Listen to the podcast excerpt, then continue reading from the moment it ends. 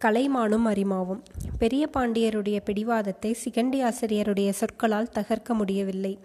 கலை காரணமாக ஏற்படும் ஆர்வத்தையும் அரசியல் காரணமாக ஏற்படும் அக்கறையையும் பகுத்து உணர முடியாத அளவிற்கு சிகண்டி ஆசிரியருடைய மதி மழுங்கியிருக்கவில்லை. நானும் அந்த பான்மகளின் இசையை கேட்க ஆசைப்படுகிறேன் என்று பெரிய பாண்டியர் கூறியதை சிகண்டியார் நம்பவில்லை. அவருடைய வேண்டுகோளில் இயற்கையான ஆர்வமோ கனிவோ இல்லாததை அவர் முன்பே கூர்ந்து கவனித்து உணர்ந்துவிட்டார் அந்த வேண்டுகோளில் யாருமே விரும்பத்தகாததல்ல ஒரு கடுமையான உள்நோக்கம் இருப்பது போல் சிகண்டி ஆசிரியருக்கு தோன்றியது.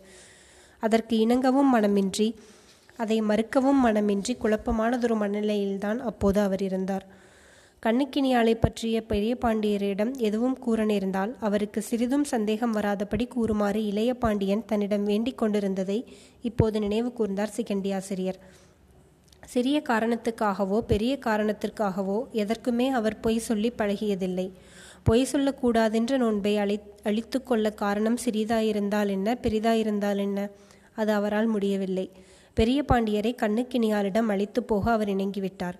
அப்படி தம்மை அங்கு அழைத்து போகும் செய்தியை இளைய பாண்டியனுக்கு தெரிவிக்கலாகாது என்று சமர் சாமர்த்தியமாக சிகண்டி ஆசிரியரிடம் வாக்கும் வாங்கிவிட்டார் பெரிய பாண்டியர். கலை உள்ளத்தின் கனிவையையும் மென்மையையும் அரசியல் காரணங்களுக்காக அவற்றை அணுகுகிறவர்களால் புரிந்து கொள்ள முடியாமற் போகிறதே என்ற உள்ளூர வருந்துவதைத் தவிர சிகண்டி ஆசிரியரால் அப்போது வேறு எதுவும் செய்ய இயலவில்லை. இளைய பாண்டியன் தன்னை கண்ணுக்கினியாரிடம் அழைத்து சென்ற அதே தினத்தின் மாலை வேளையில் பெரியவரை தான் அவளிடம் அழைத்து செல்ல வேண்டியவராக இருந்தார் சிகண்டி ஆசிரியர். காலையில் இளைய பாண்டியனோடு கடற்கரை புன்னை தோட்டத்திற்கு சென்ற போதிருந்த அவ்வளவு உற்சாகம் மாலையில் வெண்தேர் செழியரோடு சென்றபோது அவருக்கு இல்லை. கொலைக்களத்திற்கு அழைத்து செல்லப்படுவது போன்ற மனநிலையோடு இருந்தார் அவர். கண்ணிக்கினியால் என்ற புள்ளிமானை காண பெரிய பாண்டியர் என்ற சீற்றம் நிறைந்த முதிய சிங்கத்தை அழைத்து போவது போன்ற அவ்வளவு வேதனை அந்த இசைப்புலவருக்கு உள்ளத்திலே நிறைந்திருந்தது. சிகண்டி ஆசிரியர் சந்தேகப்பட்டதற்கும் வேதனைப்பட்டதற்கும் நேற்றாற் போலவே பெரிய பாண்டியரும் அங்கு நடந்து கொண்டார். சிறிது நேரம் அவளுடைய இசையை கேட்பது போல் நடித்த பெரிய பாண்டியர் அவளிடம் வினவிய வினாக்களும் விசாரித்த விசாரணைகளும் சிகண்டி ஆசிரியரை கலக்கத்திற்கு உள்ளாக்கின. இவ்வளவு நன்றாக பாடும் வல்லமை வாய்ந்த நீயும் உன் பெற்றோரும் ஏன் இந்த கபாடபுரத்திலேயே தங்கிவிட்டீர்கள்? பயன் மரம் நாடி செல்லும் பறவைகள் போல் ஊரூராக சென்று பாடிக்கொண்டிருப்பதற்கல்லவா சிறந்த பான்குடியினருக்கு அழகு? என்று முதல் வினாவிலேயே அவள் மனதை ஆழம் பார்த்தார் பெரிய பாண்டியர். நகரணி மங்கள விழாவிற்காக இங்கு வந்தோம். அப்படியே தங்கிவிட்டோம். வந்த கலைஞர்களை எல்லாம் காலவரையின்றி விருந்தினராக ஏற்று உபசரிக்கும் பண்புள்ள இந்த பாண்டிய நாட்டில் முதன் முதலாக நீங்கள்தான் இப்படி என்னை வினவுகிறீர்கள். தங்கள் நாட்டிற்கு வந்த கலைஞர்கள் வேறு ஊர்களுக்கு புறப்பட்டு போகாமல் ஏன் அதிக நாட்கள் தங்கியிருக்கிறார்கள் என்று கவலைப்படும் முதல் மனிதரை நான் இன்று மாலையில் இப்போதுதான் இங்கே சந்திக்கிறேன் என்றாள் கண்ணிக்கினியாள் நான் தவறாக கூறவில்லை பெண்ணே.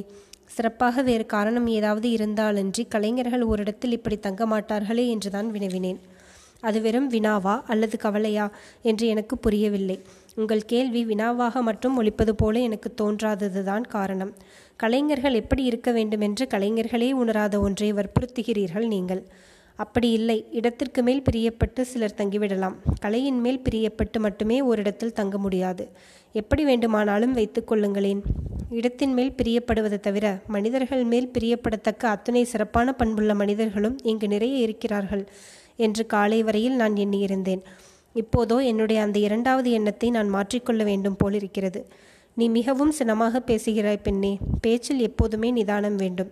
அதுவும் என்னை போன்ற முதியவர்களிடம் உரையாடும் போது இன்னும் அதிகமான நிதானம் வேண்டும். மறுமொழி கூறாமல் அவரை வெறுப்பவள் போல் முகத்தை மேல் வேறு பிறமாக திருப்பிக் கொண்டாள் அவள். இந்த கேள்விகளை விரும்பாத சிகண்டி ஆசிரியர் வேறெங்கோ பார்த்து கொண்டு நின்றார். சிறிது தொலைவு விலகி நின்ற அவள் தந்தை அருகில் வந்து பெரிய பாண்டியரிடம் ஏதோ பேசத் தொடங்கினார். தொடர்ந்து ஓரிடத்திலேயே தங்கிவிடாமல் பல இடங்களுக்கு மாறி மாறி சென்று கொண்டிருப்பதனால்தான் கலைஞர்களின் கலை வளர்ச்சியும் மெருகு அடையும் என்று மீண்டும் அவளுடைய தந்தையிடம் வாதிடத் தொடங்கினார் பெரிய பாண்டியர் உடன் வந்திருந்த சிகண்டி ஆசிரியருக்கே வெறுப்பை தருவதாயிருந்தது அவர் பேச்சு. தானும் தன்னுடன் வந்தவரும் இன்னார் இன்னார் என்று சிகண்டி ஆசிரியர் தெரிவிக்காததால் புள்ளிமான் போன்ற அந்த பெண்ணுக்கு பெரிய பாண்டியரிடம் பயமும் இல்லை மதிப்பும் வரவில்லை. சினமே மேலெழுந்து பொங்கியது. காலையில் இளையபாண்டியன் சிகண்டி ஆசிரியரை மாறுவேடத்தில் அழைத்து வந்திருந்ததனால் இப்போது அவரை அவளுக்கு அடையாளம் தெரியவில்லை.